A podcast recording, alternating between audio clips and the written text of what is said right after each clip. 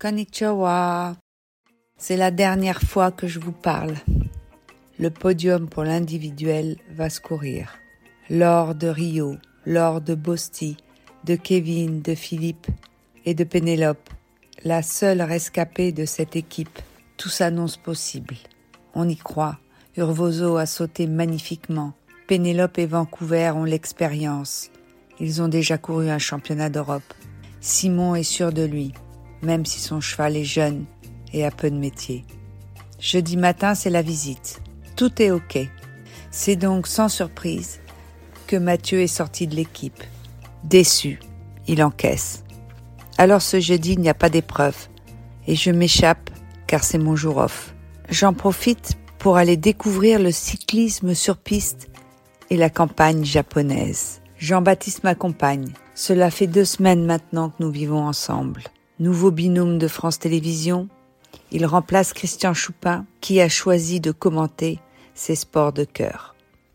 Alors, dès que notre emploi du temps nous le permet, on crapahute, de sport en sport, de site en site. Nous visitons ainsi Tokyo, en vivant et découvrant les différentes disciplines. Je nous ai surnommés Tic et Tac sont aux Jeux Olympiques de Tokyo.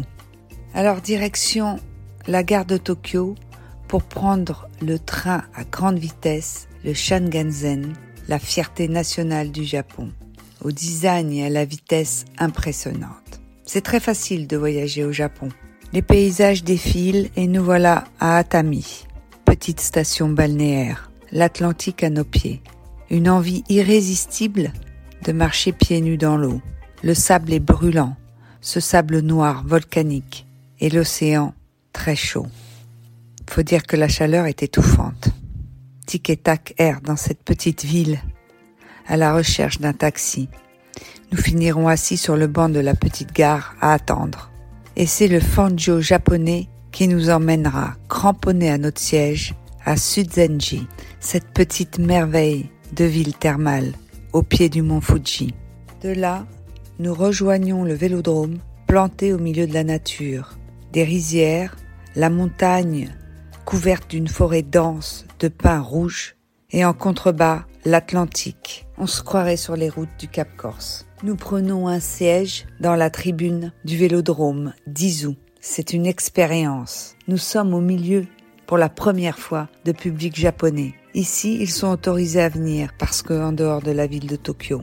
Découverte des règles compliquées, on comprend pas tout, mais le plaisir est là. De retour, le soir, Coup de fil d'Edouard Coupéry, entraîneur adjoint. Il me dit que Urvoso est en colique. Dans la nuit, il faudra traiter le cheval. Il est pris en charge sur place dans la clinique vétérinaire neuve et ultra moderne par le vétérinaire de l'équipe, Jérôme Thévenot. Tout le staff est autour du cheval et du cavalier. Mathieu rentre dans la danse. On a encore le droit de changer un cavalier deux heures avant l'épreuve. Et l'ordre de départ sera Simon, Pénélope, Mathieu pour cette première épreuve de qualification. Simon magistral, Mathieu laborieux et Pénélope presque parfaite. Nous sommes qualifiés et tout se jouera demain. Sans Urvoso, on sait que ça va être difficile. Ça y est, c'est le grand jour. Le parcours est installé, long, difficile. La ligne finale, meurtrière. Simon s'élance en numéro 5. Le cheval saute comme la veille. Un rêve, tout est parfait, avec un score de 1 point pour du temps dépassé. Berlux, impressionnant, c'est jouer des difficultés. Simon exulte, nous aussi. C'est reparti, on y croit. Et Mathieu. Mathieu sort le grand jeu.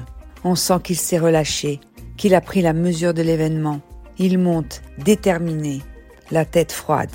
Lui aussi sera sans faute avec un point de temps. On saute de joie. Les Suédois impériales depuis le début enchaînent les sans fautes. Et pourtant, Marlene, la petite fée suédoise et sa jument Indiana commettent une petite faute. Puis les Américains, avec Jessica Springsteen et son étalon Don Juan, font aussi quatre points. Peter De Vos et la Belgique, de même. Nous sommes en tête, seul double sans faute, avec deux points de temps dépassés seulement. Les Suédois, les Américains nous suivent avec quatre points et les Belges sont à neuf points. Ce n'est pas croyable. Nous tenons la tête. Le toit du monde est là, devant nous, au bout du parcours de Pénélope. C'est elle qui s'élancera en dernier. C'est elle qui aura toute cette pression sur les épaules. Jean-Baptiste est encore plus excité que moi. Il s'emballe, il ne tient plus en place. Avant de rentrer sur la piste, Pénélope a droit à 4 points pour l'or, à 8 points pour le bronze. Au paddock, me racontera la propriétaire de Vancouver, les Américains, les Belges entourent les obstacles scrutant les derniers sauts de l'étalon. Lorsqu'elle rentre en piste, je suis gagnée par l'émotion. J'ai du mal à parler dans mon micro. L'or, c'est pas croyable. C'est même trop face à cette équipe suédoise qui domine depuis le début avec leurs trois champions, Olin, Indiana et King Edward. Je veux faire un hommage, un tribut à ces trois chevaux qui se donneront jusqu'au bout du bout. Une générosité dans l'effort, dans la qualité, dans l'envie de gagner.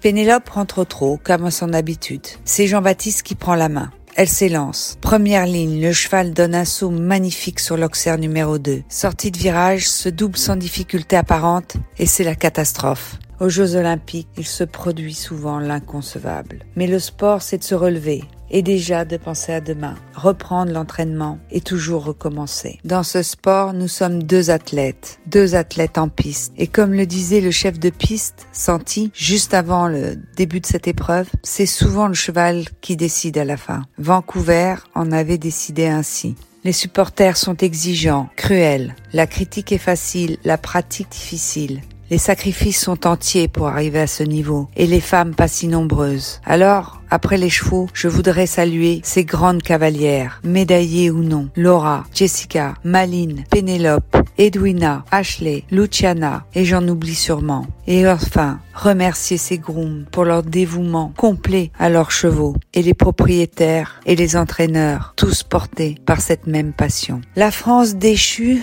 les Suédois remportent l'or à l'issue d'un barrage grandiose. Les Américains l'argent et le bronze tombent dans les mains des Belges. C'est le clap de la fin. Un dernier passage sur le plateau de France Télévisions, au milieu des médailles d'or, du hand et du volet, de l'argent du basket, nous faisons triste mine. La promesse était trop belle. Et la fin fut dramatique. Mais c'est la loi du sport. Et déjà projeté vers l'avenir, demain sera Paris 2024 et un autre jour. L'aventure était bel et bien là à Tokyo. Alors, rendez-vous à Paris en 2024. Au revoir, je monte dans l'avion. Demain, je serai chez vous. Arigato